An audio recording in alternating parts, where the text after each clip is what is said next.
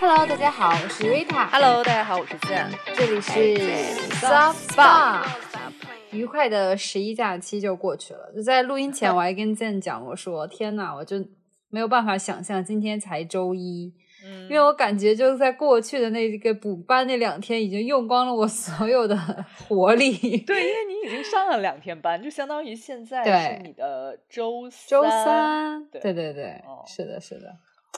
然后我昨天同事下班前忽然跟我说，跟我讲一个鬼故事，就很套路的那种啊。然后我当时没多想，我说你讲啊。然后他就说明天是周一，然后我就觉得 天呐，你闭嘴！天哪，我我已经没有办法体会到这种，就是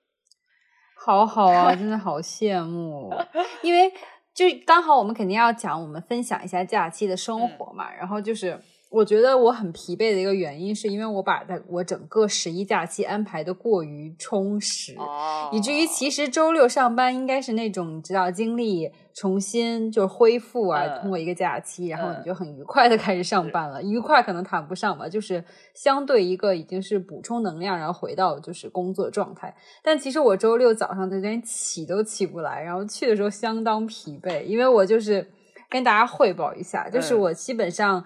从一号到七号没有一天是没有安排的，天哪，你真的就全部排通告赶得非常紧。真的，我觉得比我上班还要就是各种的充实，然后各种的丰富，所以我就觉得还蛮多可以跟大家分享的。嗯然后就是我觉得我特别想留到我一会儿的那个 culture highlight 分享，就是到环球影城玩儿。啊，对，然后呢，剩下我可以跟大家大概说一下，嗯就是我可以我先带家里狗狗去那个北京，也不是新开吧，就相对比较新的一家专门给宠物呃开设的一片公园去玩嗯耍一下。然后之后呢，逛街花了一两天，然后呢就去北京的郊区古北水镇待了两天。哎，我觉得古北水镇现在还弄得还挺好的，我不知道你去过没有？我去过很多次，因为古北水镇，说实话是一个年会圣地，所以我不知啊道怎么就是去到哪家公司都在古北水镇办过年会。原来如此，嗯嗯对，但对于我来说是第一次。然后我因为去之前，我的预想是它建的很人工嘛，因为它是照乌镇建设的，所以我会想说啊，那可能就是一个。就为什么要去呢？就是会不会有那种很人工的感觉呢？但去了之后呢，肯定还是很人工的，还是很人工的。嗯但是，尤其是南方的，我觉得朋友们去了，也许会觉得天呐，这不就是我们的一般水镇吗？但是我觉得，可能对于北方人来说，没有这个机会去南方水镇的话，到这里来看看也还是不错的。因为我觉得他弄的还是挺好的，尤其是现在他各种就是呃商业也好啊，然后还有住宿也好啊，还有仿古的建筑也好，我觉得弄得还是还是挺值得一转的。对嗯嗯，我觉得酒店还好。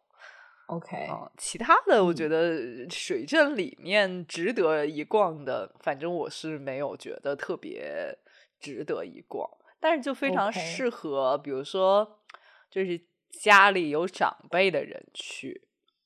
啊，真的吗？我觉得就是啊我，因为我是带着姥姥一起去的，然后啊姥姥到后面就已经走的不能再走了，因为她真的要走很很大，然后而且我们还很也不知道作死吧，就是由于安排的太过满，然后因为我妈妈想去那个司马台长城，因为这个水镇是在长城边上嘛，嗯。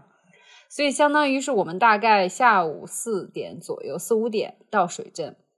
然后开始逛整个水镇，然后吃了饭，然后晚上八八多八点多，然后开始爬长城，就也没有爬了，晚上就是坐缆车。爬长城，对，就是它是有一个夜游长城的项目，嗯然后它嗯当然不会让你晚上真的去爬，因为司马台长城跟什么慕田峪八达岭相比，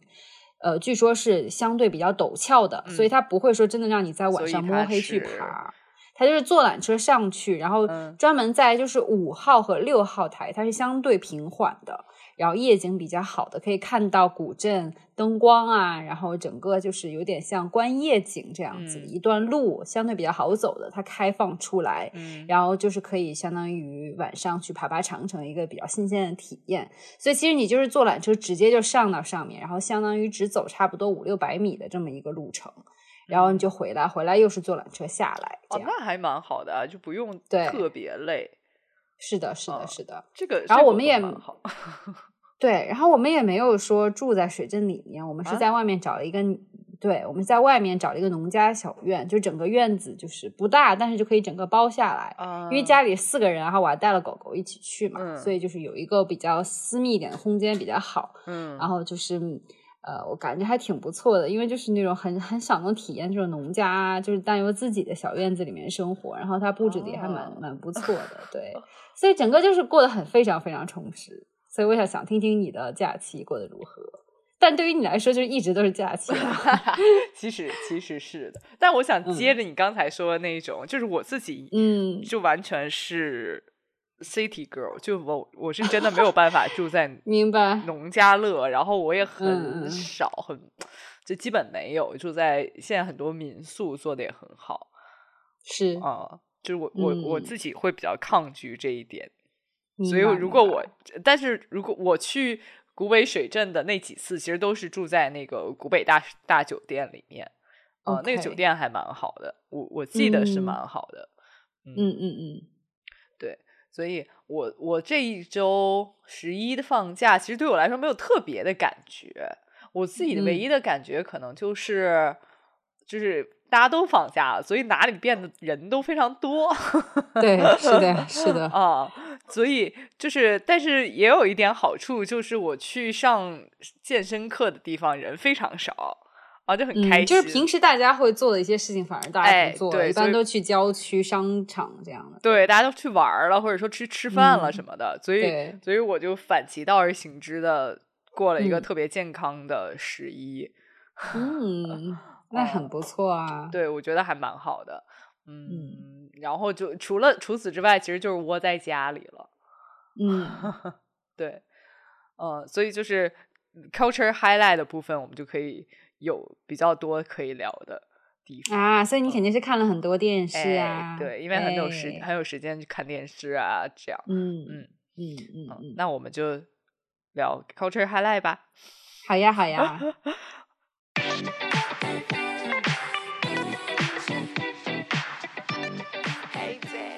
那不如先从你的就是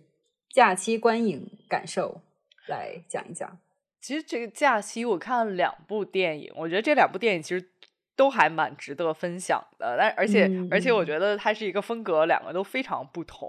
嗯呃，我就直接从时间线开始讲吧。就开始的时候，我是看了呃日本的电影叫《告白啊，我知道，就是那个东野圭吾的书改编的是吗？》。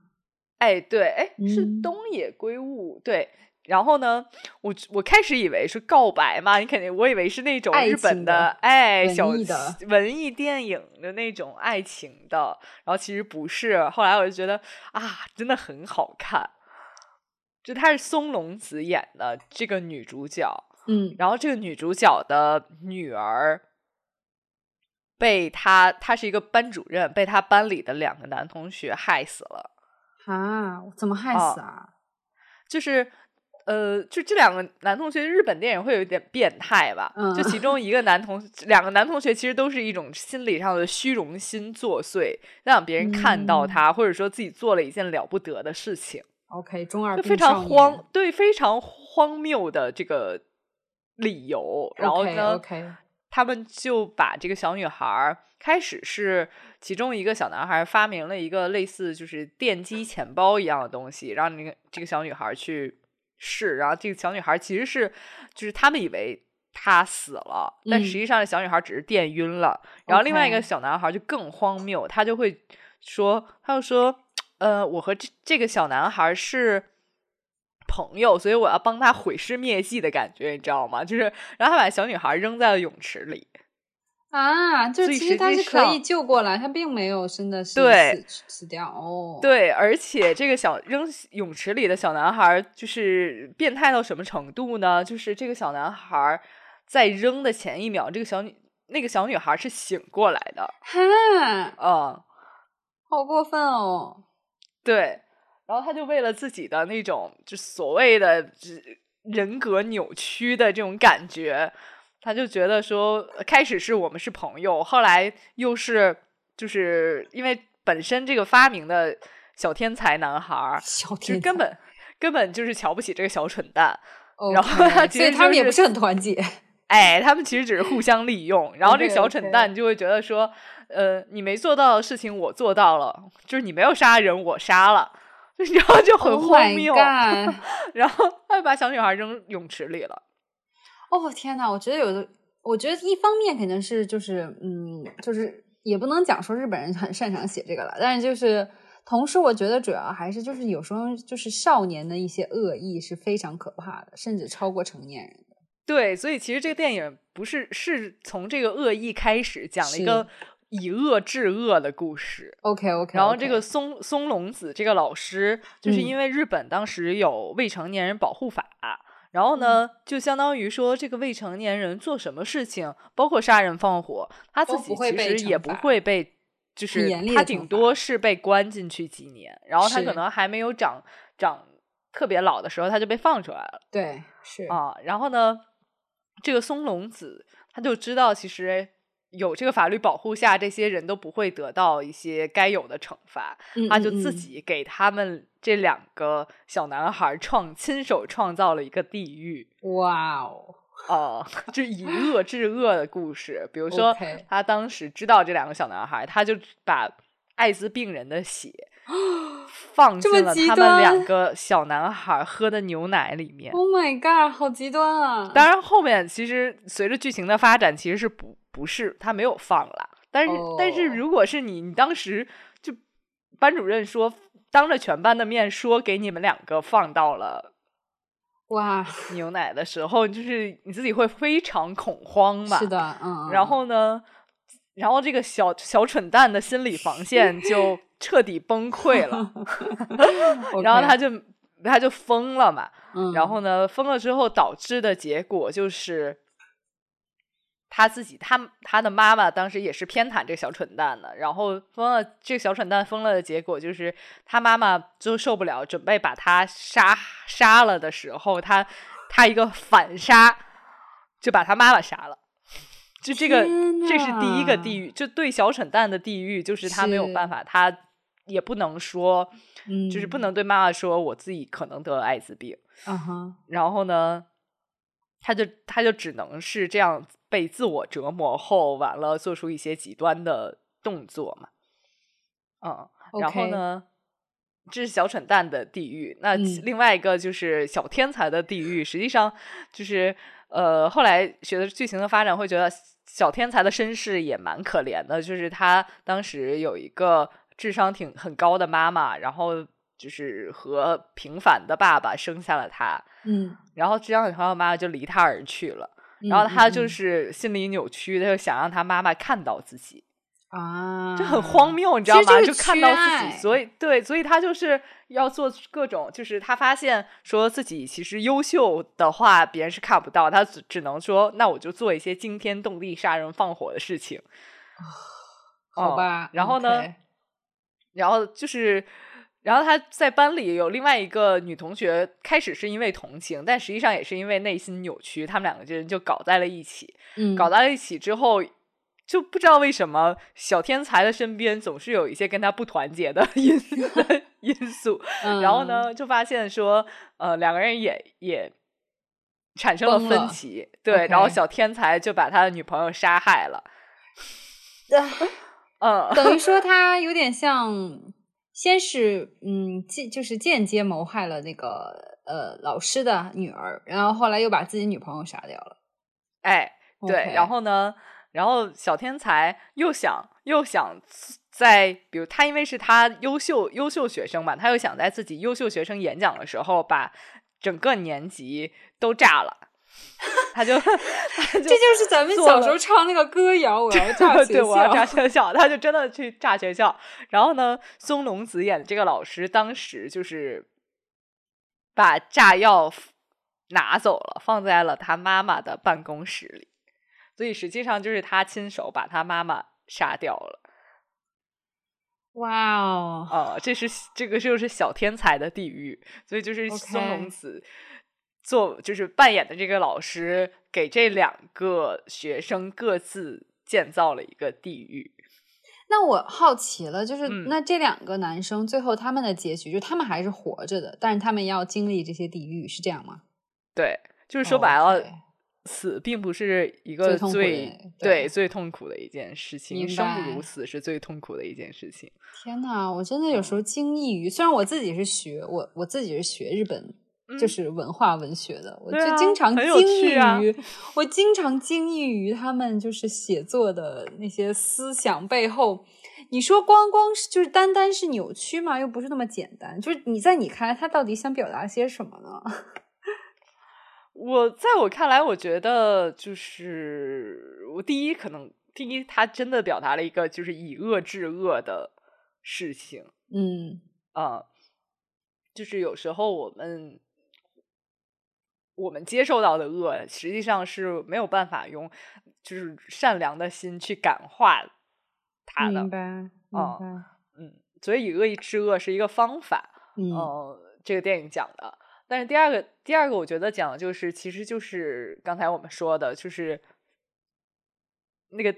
所谓的地狱不一定最后的结果是我把他害死了，就嗯。死不一定是一个就是最伤人的手段，嗯嗯嗯，嗯，明白，就是嗯，让他自己身身心受到扭曲，实际上是嗯伤害别人最残忍的一个方法。你知道，就是我刚好让我联想到我知道两件事情，一个是我今天嗯。刚好看的公众号推送，就讲一个德国在八十年代发生的一个故事，就是她嗯。也是就是这个一个也是一个女性，然后这个女这个女性呢，她是童年就本来就很不幸，然后在成年之后呢，就是先是未婚。呃，有有孩子两次，然后但因为那时候很贫困嘛，德国战后，嗯然后都把孩子送掉了。然后后来终于她就是有了第三个孩子，一个女儿，然后就是就含辛茹苦的把她带到了七岁那一年，结果被嗯邻居相当于奸奸杀掉了。然后这个妈妈哦当时就是。呃，也是肯定是很痛苦的，就是因为本身就是童年经历很痛苦，就跟孩子有点像他就是最后的希望一样，结果还就是嗯被、被这么一个人渣给给给杀死了。然后呢，这个人渣还有个问题，就是他之前其实是有就是就是虐童以及就是有点像恋童的这个问题，所以其实当时呢是已经被执行过化学阉割的。但是不知道为什么，他可能通过自己的一些治疗，然后就是有点像逆转了这个情况，结果就造成了对这个小姑娘的一个伤害。也就是当时的德国法律其实没有说像，因为它其实是造成了一个嗯之前就造成了对孩子的伤害，其实就应该比如说把他关进去，或者说甚至是比如说更极端一点的话就是死刑这样。但是因为没有，然后这个妈妈当时也是那种就是非常心中的那种痛，就是嗯痛苦，然后到达一个极限，然后后来。然后就在法庭上，因为那时候可能就法庭安检还没有像现在这么严格，他持枪，然后在法庭审判的第三天，可能他前两天就觉得他好像没什么，大家对放大家放松警惕。第三天他持枪进入法庭，然后直接就对着那个凶哦手开枪，然后把凶手打死。嗯，是的，是的，是的，是的。然后你刚刚讲这个电影，然后让我想起了这个故事。我觉得西方人好像更直接一点，就是我你你你伤害我的人，我就我就干死你这种。就这种，我觉得是一个，嗯，就你说这个电影是一个扭曲的电影，它其实也是，它讲了很多人性的扭曲。就每个人实际上，是不管是这个已经复仇的班主任，还是小蠢蛋和小嗯天才，包括还是嗯呃死掉的小蠢蛋的妈妈，还是或者说小天才的变态女朋友，实际上每个人都是嗯很扭曲的。啊、嗯，是的，就是它一方面它是一个扭曲的电影，另外一方面你又嗯觉得说、这件事儿，你又可以把它当做一个爽文去看。哦、明白明白。哦嗯嗯嗯。而且其实就是日本，就是确实之前一直没有法律去惩罚就是未成年犯罪，但是也是到了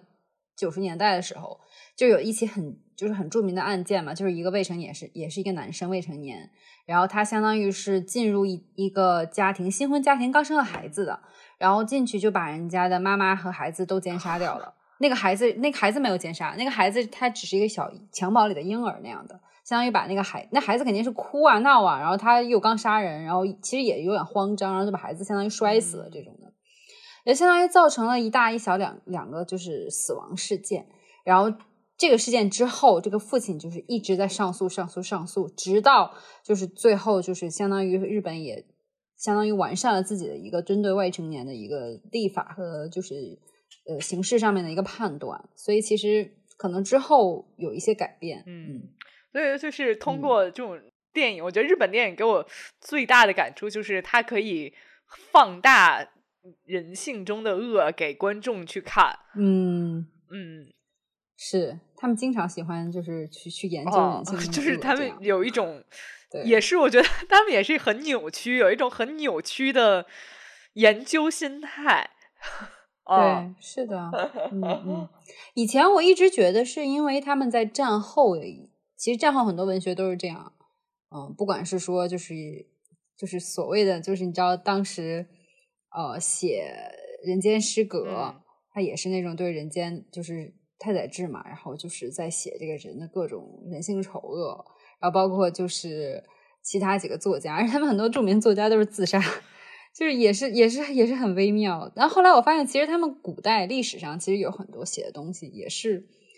嗯，多少是喜欢探探究这种人性的一些脆弱，以及非常可以非常丑恶的地方。对，他就是在一种，就你看完了会觉得这件事儿是不真实的，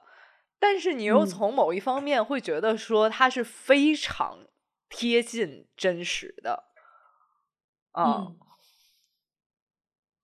就是所以我就觉得是日本电影很妙的地方，但是这个电影真的非常好 看。然后你你会一边起鸡皮疙瘩一边看完，OK，所以我推荐大家都去看一看。其实也是一个蛮，就是不是一个很 boring 的电影。嗯，OK，在在你讲第二个电影之前，我想先问你一下，就是你看过《白夜行》吗？就也是东东野圭吾的那个小说。OK，我本来想问你一下，就是对比这两部会有怎样的感受？因为那个其实也是讲就是。就是小孩的时候做的一些罪行，然后到长大之后的一个啊一个放大版。我没我 anyway，你可以去看一看。我知道这本林濑遥演的，我记得你好像挺喜欢他的。啊蛮啊，我觉得他就是日本演员都是有一种很真实，就是很贴近我们身边生活过的这些 面孔，就还蛮有意思的。我觉得啊，但是这本书虽然就是这个电影或者说这本书非常著名，但我从来没读过。嗯嗯，是的。因为我我 OK 忘到那个第二个电影，第二个电影就比较轻松，但也是关于复仇的。但是就是天啊，你怎么那么爱看复仇电影？我也有人性的扭曲吗？讲出你的故事。但是这个就是我们像刚才说那种西方人，就是复仇非常直接。然后这部电影叫呃《复仇少女组》。OK，我好听，我好像知道这个电影，但我没有最近还蛮火的这个电影，因为它其实是比较新的一个电影，就是最近的。然后呢，然后它的主演又是大家很喜欢的这种，就是美国新晋的少女，不算偶像吧，就是少女演员，就是玛雅霍克。嗯，哦，我知道。还有，对，还有非常我最近非常喜欢的那个，呃。塔利亚莱德，嗯，塔妹，嗯，对，然后他们中间还有一些彩虹故事，所以说大家就非常，就是大家就会觉得说啊，有很多影评在豆瓣上都说，嗯，我不要，我不要看那些其他的，你能不能把塔妹和玛雅霍克的剧情 再多写一些？相信会有之后有很多同人剪辑和文学作创作，是不是？呃，其实根本不用剪辑，因为他们在大背后就是彩蛋的部分，就直接放出了一些香艳的片段。OK OK，嗯，对对，然后然后这部电影就是很有趣的点就在于说，它其实是讲的也是一个复仇，但是这个复仇就的动机就非常好笑。玛雅霍克演的这个叫 Eleanor 的女孩，她其实原先在一个外国学生不都会有什么夏令营啊之类的嘛？然后她在夏令营的时候就就是喜欢上了这个另外一个女主叫 Dara，然后呢，Dara Dara 就当时就非常就是那种，呃，Rita 上过美国高中就一定知道那种就是非常 mean 的，但是学校的风云人物的那种。OK OK，总有这种，对对对，明白。我已经想到我当时那个同学是什么样的。对，但好，但但是不是那种金发尤物型的啊？就是他就喜欢这个 Dara，、哦、不是啊，我们学校那个是的。但也可能是因为美国 就是政治正确嘛，所以他就是这特意找了一种那嗯个、就是非白人女性非不，对非白人女性的。然后呢，就是但是呢，Dara 就当时特别 mean 的拒绝了他，还还讽刺了他。OK OK，嗯，然后呢，然后当当 Dara 就是因为什么事情被他的这个 fancy 的小群体抛弃之后，然后然后呢，他和这个新转学学过来的 Eleanor 就，但是当时 Dara 没有没有记起 Eleanor 到底是谁，即哦，使 Eleanor 之后了。也没有几年，就一年之后。哦，说白了，就那个 Girl 就可能拒绝了太多人，他太不在意，你知道吧伤害了谁？然后呢，他，然后当 Eleanor 当时跟他还就是讲说，我就是转学到这个学校是因为我之前被什么什么人伤害过、密拒绝过，然后但是这个 Dara 就完全不知道，就他也没嗯反应过来是我，嗯，然后他就跟那个 Eleanor 达成了就是联盟关系。他向 Eleanor 潜入他的 fancy 小群体，挖到一些黑料。好吧嗯 OK，然后呢，挖到一些黑料之后，就是他就准备说把这些黑料公布于众。她原来的前男友，呃，当时是把她的一些香艳照片传出去了嘛，然后那个嗯她就想报复她的前男友和那个 fancy 和抛弃她的 fancy 小群体。嗯哼，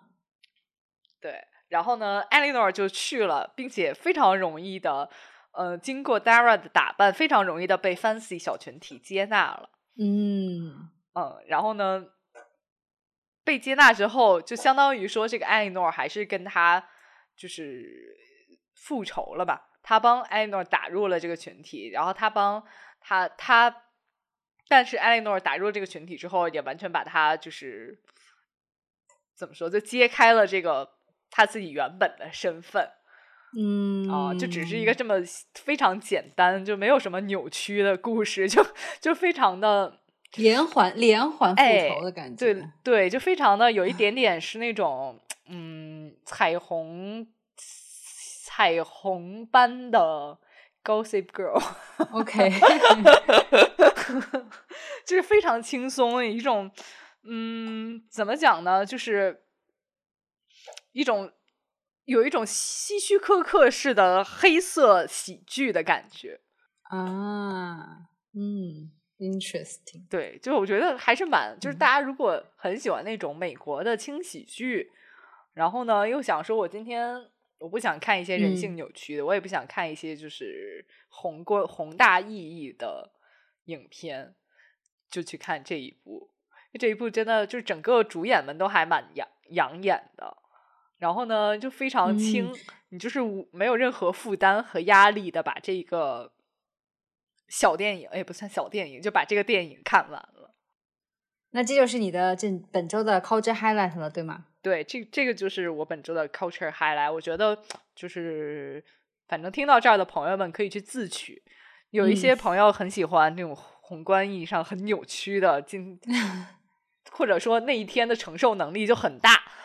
嗯就去就可以去告看白。告白对，嗯但你承受能力很小，就我今天忙碌了一天，然后白天又经历了各种糟心的事情的话，你就去看《复仇少女组》。OK，嗯。好的，就是总有一款适合你。是的，所以就是总有一款适合你，而且有一些朋友可能会不知道美国高中到底是什么样，你也可以看看，我觉得还蛮写实的。嗯，啊。比一些美剧，我觉得比一些美剧像《汉娜蒙塔娜》那种 写实很多，就有那种嗯小圈子，然后会有那嗯些就是完全不被人看到的，然后嗯邋里邋遢的同学嗯嗯啊、嗯像艾莉诺一样的。然后还会嗯有一些就是跟风狗啊什么的、这种，就是还蛮贴贴近，我觉得很贴近美国高中的那种感觉。OK，好的好的。哎，那来分享一下我本周的 culture highlight。嗯其实刚才也简单讲一下嘛，我就是二刷，我这应该算是二刷，就是北京的环球影城。我从来没有想过你会二刷环球影城，一刷我是可以理解的，就大家都图个新鲜。嗯，但是二刷是为什么呢？有两个原因。第一个原因嗯呢、是，首先我第一次去的时候是那时候还是预开园，就是没有正式对外开放，因为它有很多那个就是体验的票啊什么的，刚好我有机会拿到，然后就去相当于体验，提前体验。然后那次去的时候呢，有一些设施还没有开放，有一些 ride 还没有开放，尤其是它就是很。相当于很明星的那个飞跃侏罗纪，就是你可以坐在一个像飞船上一样，也不是飞船，就是一个呃，有点像缆车，然后它会开的速度很快，但是它是会环游，有点也不是说环游整个园啊，就是它可以在它那个山，它是建立在一个山上一样的一个设施，然后就是你坐在那上面可以就是转那个山，然后就可以同时看到外面的湖啊，然后其他的那些各个区域啊，有点像就是过山车吗？它不是过山车，它也不是过山车，对，它就是一个有点就像不是环球影城，因为我没有去过北京的环球影城，但它就不是那种就是我们所谓的过山车，不是过山车不是嗯过山车，它也有一些加速度啊什么的，然后就会看很快，但它不会像过山车一样，就是山路十八弯那样，不会不会。啊，嗯，它主要是让你就是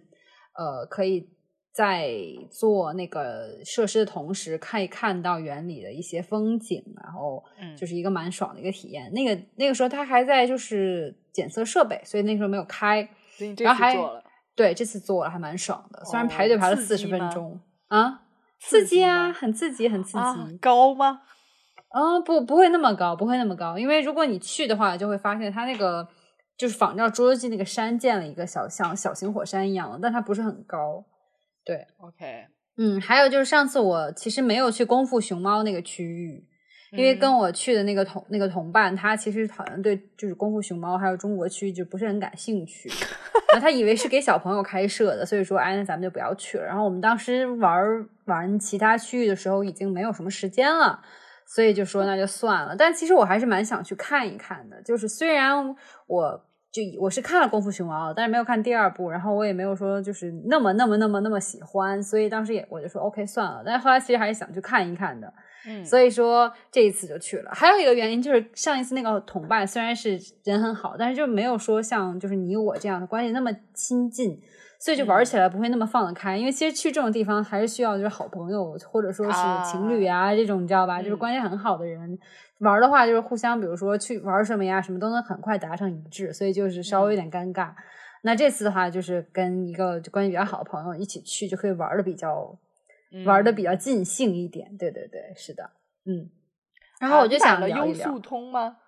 我没有买优速通，因为优速通啊它不像，就是比如说你上海迪迪士尼的话，是你可以就是提前领那种就是所谓的那个就是跟优速通同等的那个东西，叫 Fast Fast Pass，好像是、嗯还是怎样，你就可以领那个然后券，然后你就可以不用花钱就可以去就就直接去做。但是它这个是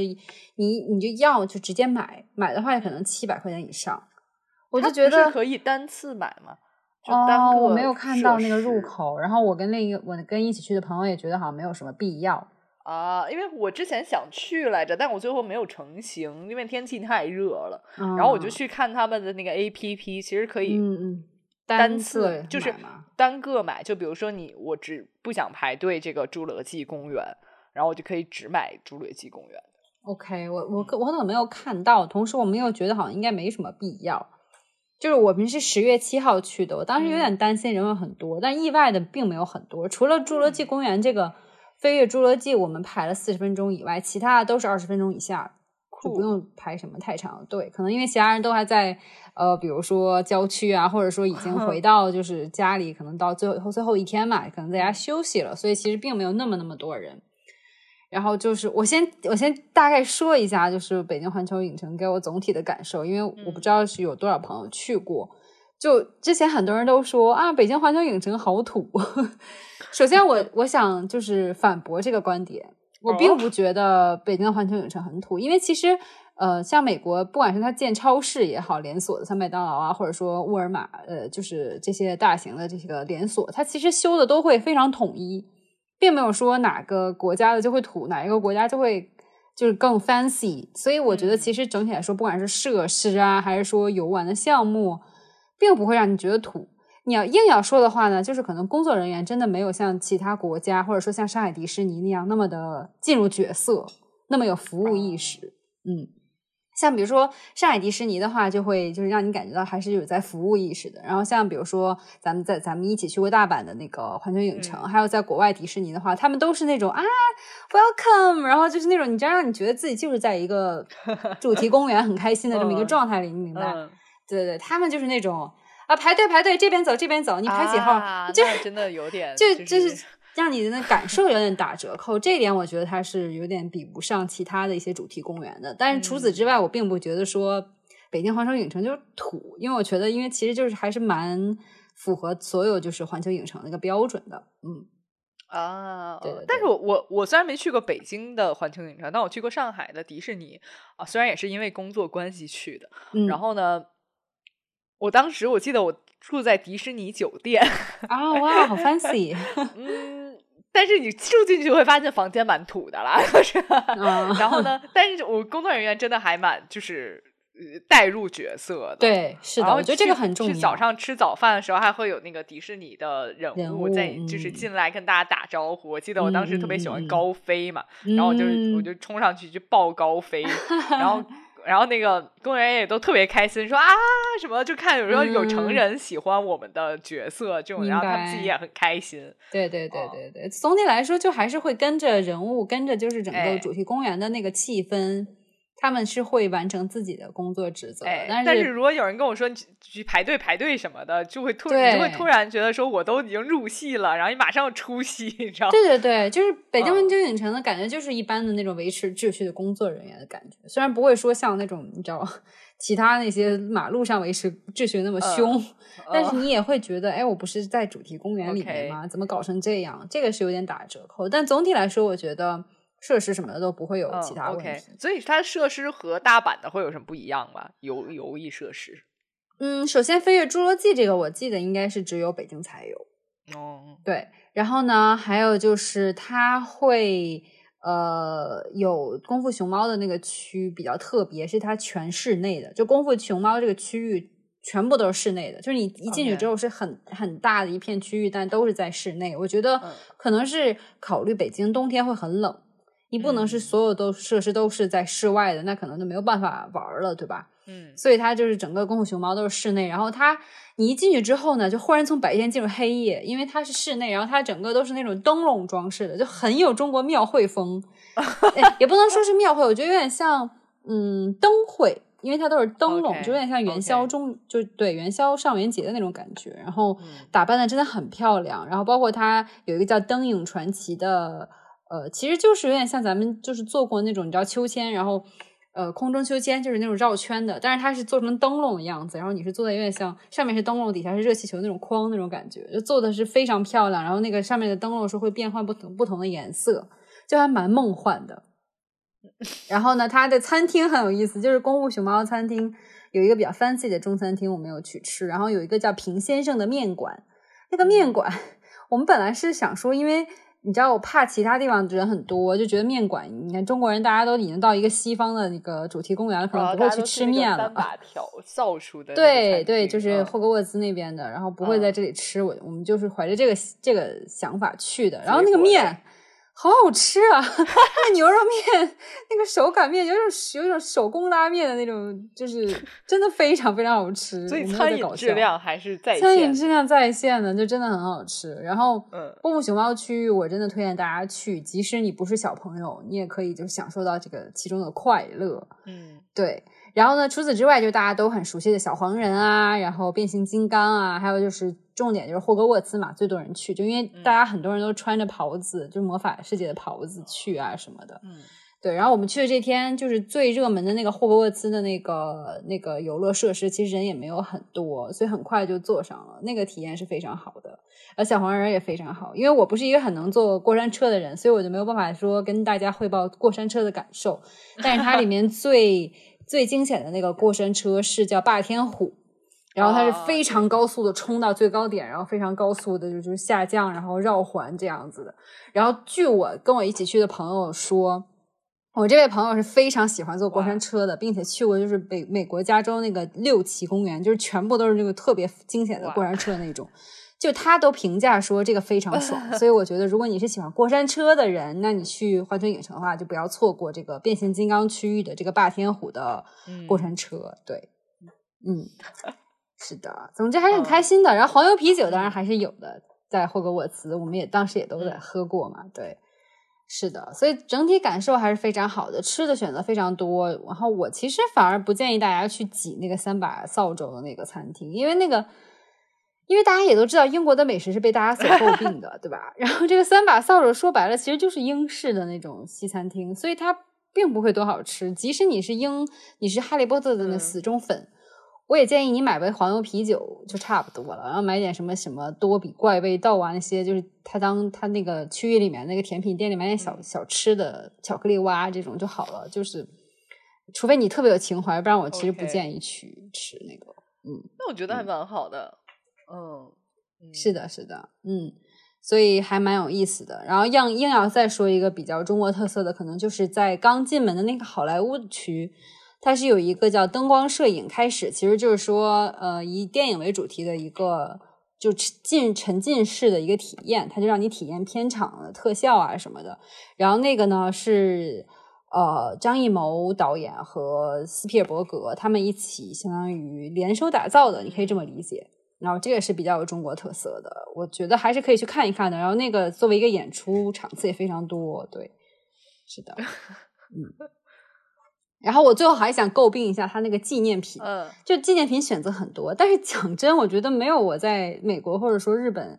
那种买买买的冲动那么那么高，因为有的真的蛮丑的。然后我觉得最无语的就是那个整个一个大的一个 hoodie，就是那种卫衣，然后上面写着环球影城中文吗？然后还有 Universal Studio。我我这次去的时候没有了，我上次就是预开园的时候去的时候，对。我想说，你以为自己是中国李宁吗？写上大家都会想买，你写着环球影城，谁会买来穿？就非常莫名其妙。后来就变成了写着英文的 Universal Studio，但也是让你觉得莫名其妙。我觉得没有吧，除非你是工作人员，你为什么要把就是环球影城这四个字穿在身上呢？就莫名其妙。对，对我要吐槽一下。然后也没有那么多那么多可爱的周边？就是。还是有的啦，就比如说小黄人，它因为小黄人本身就很可爱，你怎么做都不会太难看了。是的，嗯。但除此之外，我感觉其他的就并没有什么特别亮点的了。尤其就是比如说，大家都很喜欢霍格沃茨，喜欢哈利波特，但它的周边都卖的很贵，那个袍子要八百多块钱。啊，上次我们不是说可以买一个网上还是什么的穿过去吗？对，网上其实有很多就是联名啊，或者说是就是有点英伦风的衣服，你其实穿一穿去都都蛮有氛围的。蛮蛮酷的，对。那你还会就比如说，你还会再去吗？你觉得？我觉得我会哈，我觉得我会，因为首先那几个 IP 也都是我蛮喜欢的，嗯，包括变形金刚啊、侏罗纪，都是我就是几部都看过的，所以就是对于我来说去的话，就是那种有点像回忆杀，有点那个意思。包括哈利波特我也都看过，小黄人我也看过两三部这样的。所以就是你，你是能从中获得快乐的。我觉得除了小朋友，如果你是大人去，然后你没有看过这些 IP 的话，你会觉得有点不大 get 有些地方，或者说它其实一些巧妙设计的点你也会 miss 掉。所以我觉得还是看过的人可能会更想二刷三刷这样子的。啊，就是整体来说，它毕竟是一个主题公园，所以你进去就会很开心。就是你不知道为什么，可能是那个放的音乐也好，还是说整个就是设施也好，都让你有一种穿越了、暂时逃离城市那种压力和烦恼的那种感觉。所以就是，我觉得说人家说主题公园是世界上最快乐的地方，我觉得并不夸张啊。对，OK，就是因为我其实还好，就对主题公园也是真的还好的那一种。嗯哦。尤其我刚刚问你高不高，是因为我本身是一个恐高症，所以 我也是，我也是那个没有问题。所以我记得我们当时在大阪玩玩那个哈利波特的时候，我整个人就有一点恐高症发，明白？因为他就是明白，就虽然他其实没有多高，但是他整个就视视效做的非常好的时候，你就会觉得哇，我好高，我好像我好像有点害怕。对，因但是因为其实。嗯，我是知我也是恐高，然后我也不敢坐过山车，但但是就在那里面，你你知道，其实它可能也就升高了两两三米，然后顶多就是旁边影像在换，然后它在你座位转来转去，然后让你看不同的场景而已。所以其实就就还好。恐高的人，我觉得也不用担心。真的吗？好，那我下嗯次去对试试。你知道我我有一个我有我对咱们环球影城的时候，就是咱们大阪去的那一次，我记忆最深的不是说我们玩了什么东西，我记忆最深的就嗯是我们好像到晚上的时候做了一个会转上去的茶杯。啊，有这个东西吗？我竟然都不记得了。对，它是一个就实景的，然后它也是户外的，然后呢，嗯然后就是呃也不像茶杯，降落伞，anyway 反正是那种东西，然后它转转转就嗯自己转上去，然后转上去之后，它就是平行三百六十度转，让你看到那个可能周边的东西啊，或者什么周边的景色啊什么的。天呐，我像得了失忆症一样，一点都不记得了。对，因为为什么我记得非常清楚呢？因为当时我觉得好高呀，然后我整个人就是坐在椅子上，然后扒住那个椅子椅子边边。嗯，那可能就是恐高症很严重的人，可能是需要注意一点。对，但是我觉得我我也会就是找一个没有那么冷的那一天去玩一下。嗯这蛮重要的。是的，是的。嗯好啊，这就是我本周的 culture highlight 了。，good。那我们就到 Tips of this week。Yes，是的。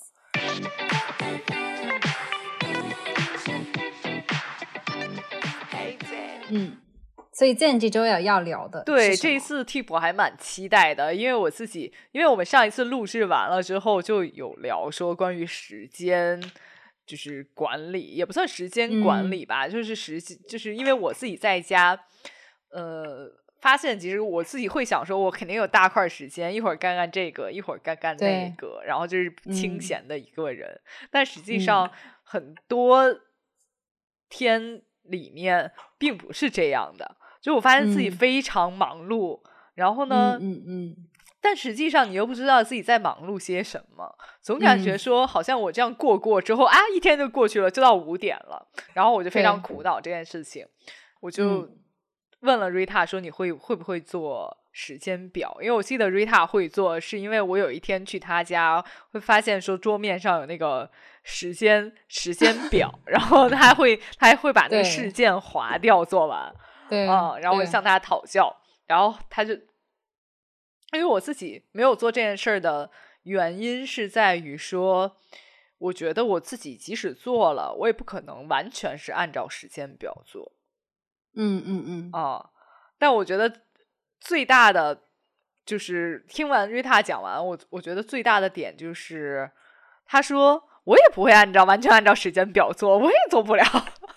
但是但是我会列，然后我就想说，哦，原来是这样，我就试着列了，嗯。就刚好是两周了嘛，因为我们十一的时候放假了给自己，然后对。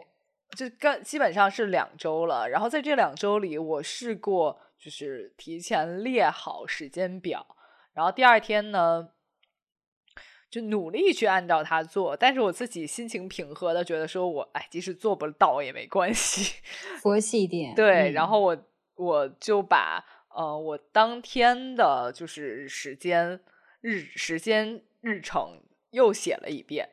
就相对，然后我可能嗯晚上会看看说两个中间有多少误差这样子。然后呢，同时因为嗯时间比较长，我又有几天实际上是完全放假了，我就从来没有列时间表了。嗯然后我正好嗯两种状态都有做过之后，就会发现其实对比还是蛮大的。就是你做完时间哦表和你没做时间表过的一天，其实时间上都是一样，都是二十四小时嘛。但是你做完时间表，这一天好像能做的事情会比没做时间表更多，而且你整个嗯心理的状态会不一样。对嗯，因为我我我我是那种很热衷写日程表的，就是每天早上几点起床，然后起床做什么，每一件事情都列出来的。这个习惯我是小学就 养成了，因为就是你知道小学时候要写暑假作业，对不对？然后尤其到最后几天就是那种冲刺状态，就要补作业，所以就是那个时候我开始写，就大概几点到几点啊要写作业，几点到几点我可以去玩耍啊这样子的。然后这个习惯。我就觉得我是受益的，所以就是一直持续到了后面。我除了在小学老师逼着一定要写过时间表，还写过一两天之外，我我是一个我我发誓我再也没有写过。嗯，然后呢，对，我整个人又是那种很随意的人，就是嗯，我可能这一天什么什么事情来了，我就做什么事情，或者我想要什么事情，我就做什么事情。哦，所以我从再也没有列过时间表。因为我是会对自己有点苛刻的，所以我我我觉得我们讨论这个，并不是想让大家就说都变成时间管理大师，就是每天都要写一个时间表这样。但是我就觉得有时候你会，嗯，就是自己会感到慌张，或者说因为自己没有安排好事情啊，没有安排好时间而开始自责的时候，你可以尝试一下这个方法。我觉得，因为我就是那种，比如说，即使晚上只有几个小时，我觉得我要过得充实一点，或者说我知道我需要完成什么事情的时候。那我是喜欢去做一个这种时间表，就大概有点像给自己一个就是 reminder，然后我今天要记要做完这件事情，所以我晚上又有其他的，比如说我需要遛狗啊，我需要运动啊，那我既然这么多事情，我就要排一排，我就会写一个时间表。像今天晚上，其实我在上班的摸鱼的时候也写了一个时间表，就比如说我回家可能就是七点了，那七点到八点我可能需要遛狗啊、喂狗啊、自己吃饭啊，嗯，然后呢。然后，比如说八点到九点的时候，就是我要去爸妈那边去做一些事情啊，我需要就是去完成这件事情。然后呢，九点到十点，然后晚一点，我可能要录制节目，所以就会写一个时间表。那这样的话，比如说我在我爸我爸妈那边就是聊天啊或者干嘛的时候，但大概到快到八快到九点的时候，我也说啊我要走了，这样的就是就是稍微有点规划，我会觉得自己对时间对自己有一些掌控感。我觉得很多时候写时写日程表。会有获得感的原因，是因为你会觉得自己有掌控感了，而掌控感，我觉得对人来说是非常重要的。对我，呃，我我也觉得是有掌控感。那另一方面，我觉得从心理层面上，更多的是，如果你头一天列了一个时间表，在第二天的时候，我就会觉得非常有安全感。对，对，这也就不会想说，哎呀，九点了，那九点我应该干点什么呢？然后可能会想到一个事件 A，但实际实际上事件 A 可能需要三个小时。但你当时九点那个那个点上的时候，你是不会考虑到那么全面的，就你不会想说，哎呀，我要做事件 A，但是事件 A 要三个小时。然后，嗯，有时候你会想说，那要不要做事件 B 呢？事件 B 只要就混两个小时，你就会陷入那种纠结，那种纠结又会让你大概率要花个五到十分钟再去选择。然后最后有可能 A 跟 B 都没有做成，哎，对，甚至甚至 A 到 B 都没有做成。然后或者说就是你做了事件 A，会发现说，呃，提早做完了，然后你就会说，哎，那我其实还是做 B 比较好喽。对，但我就会觉得说，这非常有安全感，是在于说我，比如说我九点的时候我就知道我要做这件事儿了，那我其实就是不用再花太多精力去做决定了吧？嗯，对，所以就是。就好像说乔布斯只穿黑色高领衫一样，因为他不用做 做任何决定了，就所以这是非常让你你自己一方面是心里很踏实，另外一方面就是你也不用花时间花精力再去做一些抉择。对，是这样的，嗯，尤其是就是如果你是不是那种朝九晚五工作的人，然后你有很多自己大块时间，然后你。你有，比如说你是自自由职业者，然后你需要完成一些你的呃项目也好，工作也好，但同时你又要呃有自己的生活，或者是你现在还是学生，然后你需要就是平衡工作跟呃学习跟生活的时候，我觉得列一些这样子的表，即使你没有完全照它去做，你也会就是有一些。更好的效率，以及对自己更满意，就安全感也好，掌控感也好，对我觉得还是可以列一列，试一试的。然后也不要太苛责自己，因为你列它的目的不是让自己斯巴达式，然后军事管理，然后就是好像让自己逼迫到一个角落。你列它的目的其实是让你自己明明是有更多的获得感，所以千万不要苛责自己。我觉得这个是非常重要的。如果你要实施这个日程，对。对对，这个是我其实后面要说的一个点，就是，嗯，就是大家，我我当时没有做时间表，也是因为我会觉得说，我列完时间表，然后呢，完不成，我可能真的不会按照这个时间表走，然后呢，你就会我自己可能的恐惧在于说，哎，那我肯定会怪自己，自己就会觉得说，哎，你怎么这样没有效率？你看你列过了，你也不会按照这个走，嗯，啊。的时候，然后你就会说算了，嗯，那我不做了。对，就是人生真勇于放弃了，当时就想，但是后来觉得说，就是你当你列完了，然后我又按照这个时间走的时候，就会发现说，呃，其实没有那么多负负罪感。对，就是你负罪是人真的是一个对自己要求非常低的动物。嗯嗯，就你嗯当当你没有做完的时候，你会有千百个理由告诉自己说没事儿，你没做完也没关系，嗯你不按照这个时间走都没有关系。就可能说你原来的时间点是在于说，比如说我九点到十点要看书，十二十一点到十二点要做饭，十二点到十三点要吃饭嗯的时候，但实际上你第二天完全会另外一个 routine，你有可能说你十一点才起，嗯嗯，对，的时候，你会觉得也没有关系。那我把后面的时间，因为我后面的时间已经排好了，对就是我把后面的时间做完了就好了前面这个我就是放弃就算了。对对对，所以这个我觉得是一个在时间表里面非常，就是呃，第一是非常正当的态度，第二嗯是真的是一个小 tip，就是你不要太纠结于这个，对太纠结于说我到底做不做得完，嗯嗯就没有做完，没做完没事儿。嗯，是的，就是把后面的做好了。你你甚至说后面的后面的东西，我可能有时候也不会按照这个时间表走。，嗯，因为因为你总会遇到一些临时的事件，而且哎，对你可能真的有约啦。你可能我突然想到，我昨天列时间表的时候，没想到我今天应该把这件事儿干完。嗯我突然想到说啊，那我今天一定要把 A 事件做完嗯，的时候，你可能就是临时改了行程，这个嗯我觉得都没有任何关系。对，而且我觉得你在嗯、呃最初做的时候，你可能有很多改动，然后慢慢你了解自己的一些你的本性 也好，或者说你其实是对于什么来说，嗯对你来说是最重要的，你可能也是在修改的过程中，你就会发现，然后你在后期再做的时候，我觉得你就会知道自己应该给自己，比如说哪个时间段应该设的宽松一点，啊，哪件事情你可以就是。其实，比如说半个小时就能完成，你不用再写一个小时甚至两个小时。所以，其实我觉得在列的过程中，你也会更了解自己，然后并且去更做一个更合理的一个安排。对，哎，嗯对。然后我就觉得，呃，另外一个 tip 就是，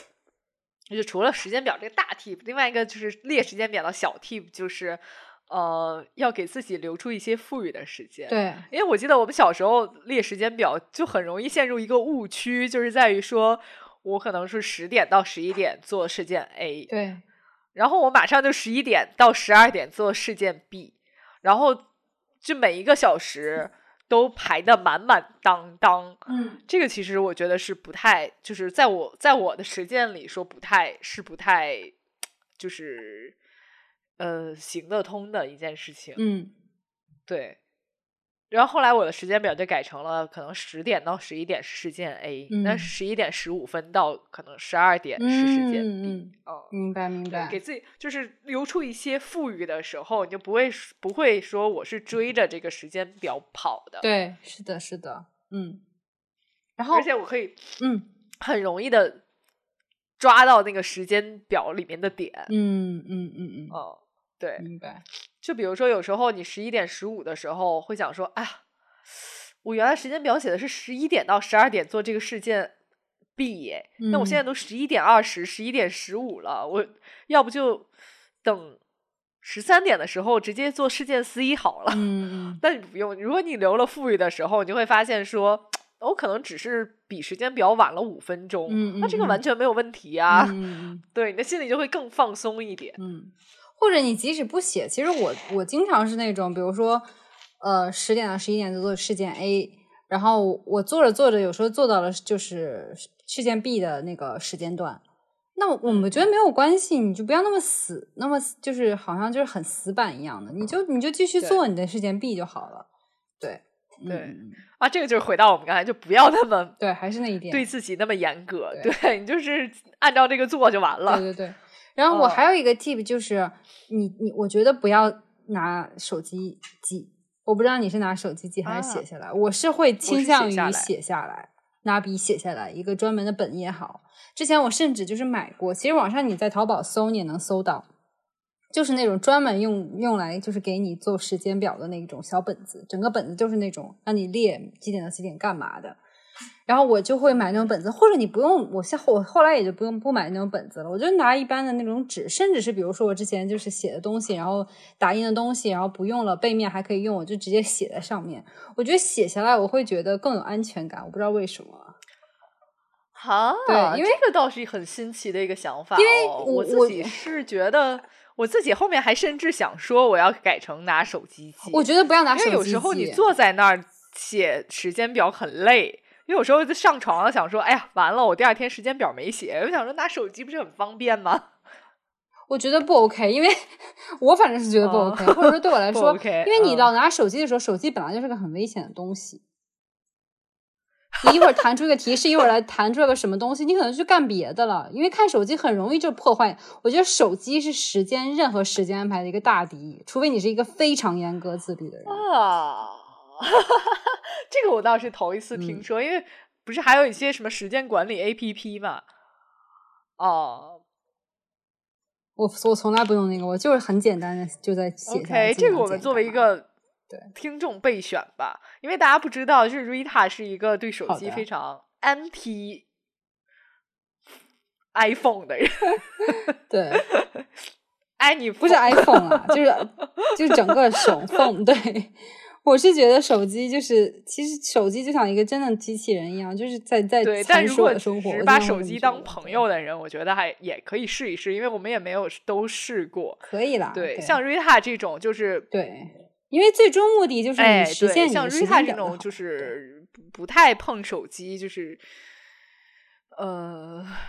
对。是非必要的，就是我比如说我今天六点半问他说我们今天几点录制的时候，他已经隔了两个小时还没回我，我当时心很慌，就想说啊，不会今天这这件事儿黄了吧？因为我都在遛狗，没有带手机。这真的，现现代人哪有哪有这样的不带遛狗不带手机的人？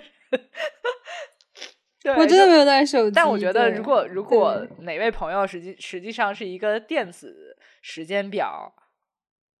的用户，或者说是一个爱好者、大神呢是，就是跟我、嗯也跟我们说一说。我还蛮想知道说这种电子东西好不嗯好用的，因为科技在进步嘛，大家应该用，就是也不说应该吧，大家就是勇敢的拥抱科技，也不一定是一个 坏事。嗯，好，嗯，那我们就说到这儿吧。这一周的 tip 就这样，这样好的呢。就是开心的结束了。时间表我们也会继续再做的。是的，嗯嗯那也欢迎你跟我分享，你跟我们分享一下你的在时间管理也好，或者说有如果你有列日程表表的这个习惯也好，跟我们分享一下。对，嗯那祝大家都变成日程日程时间管理大师吧。对，日程日程大师吧，日程嗯整齐的人。好，好的呢，那我们下周再见，拜拜。拜拜。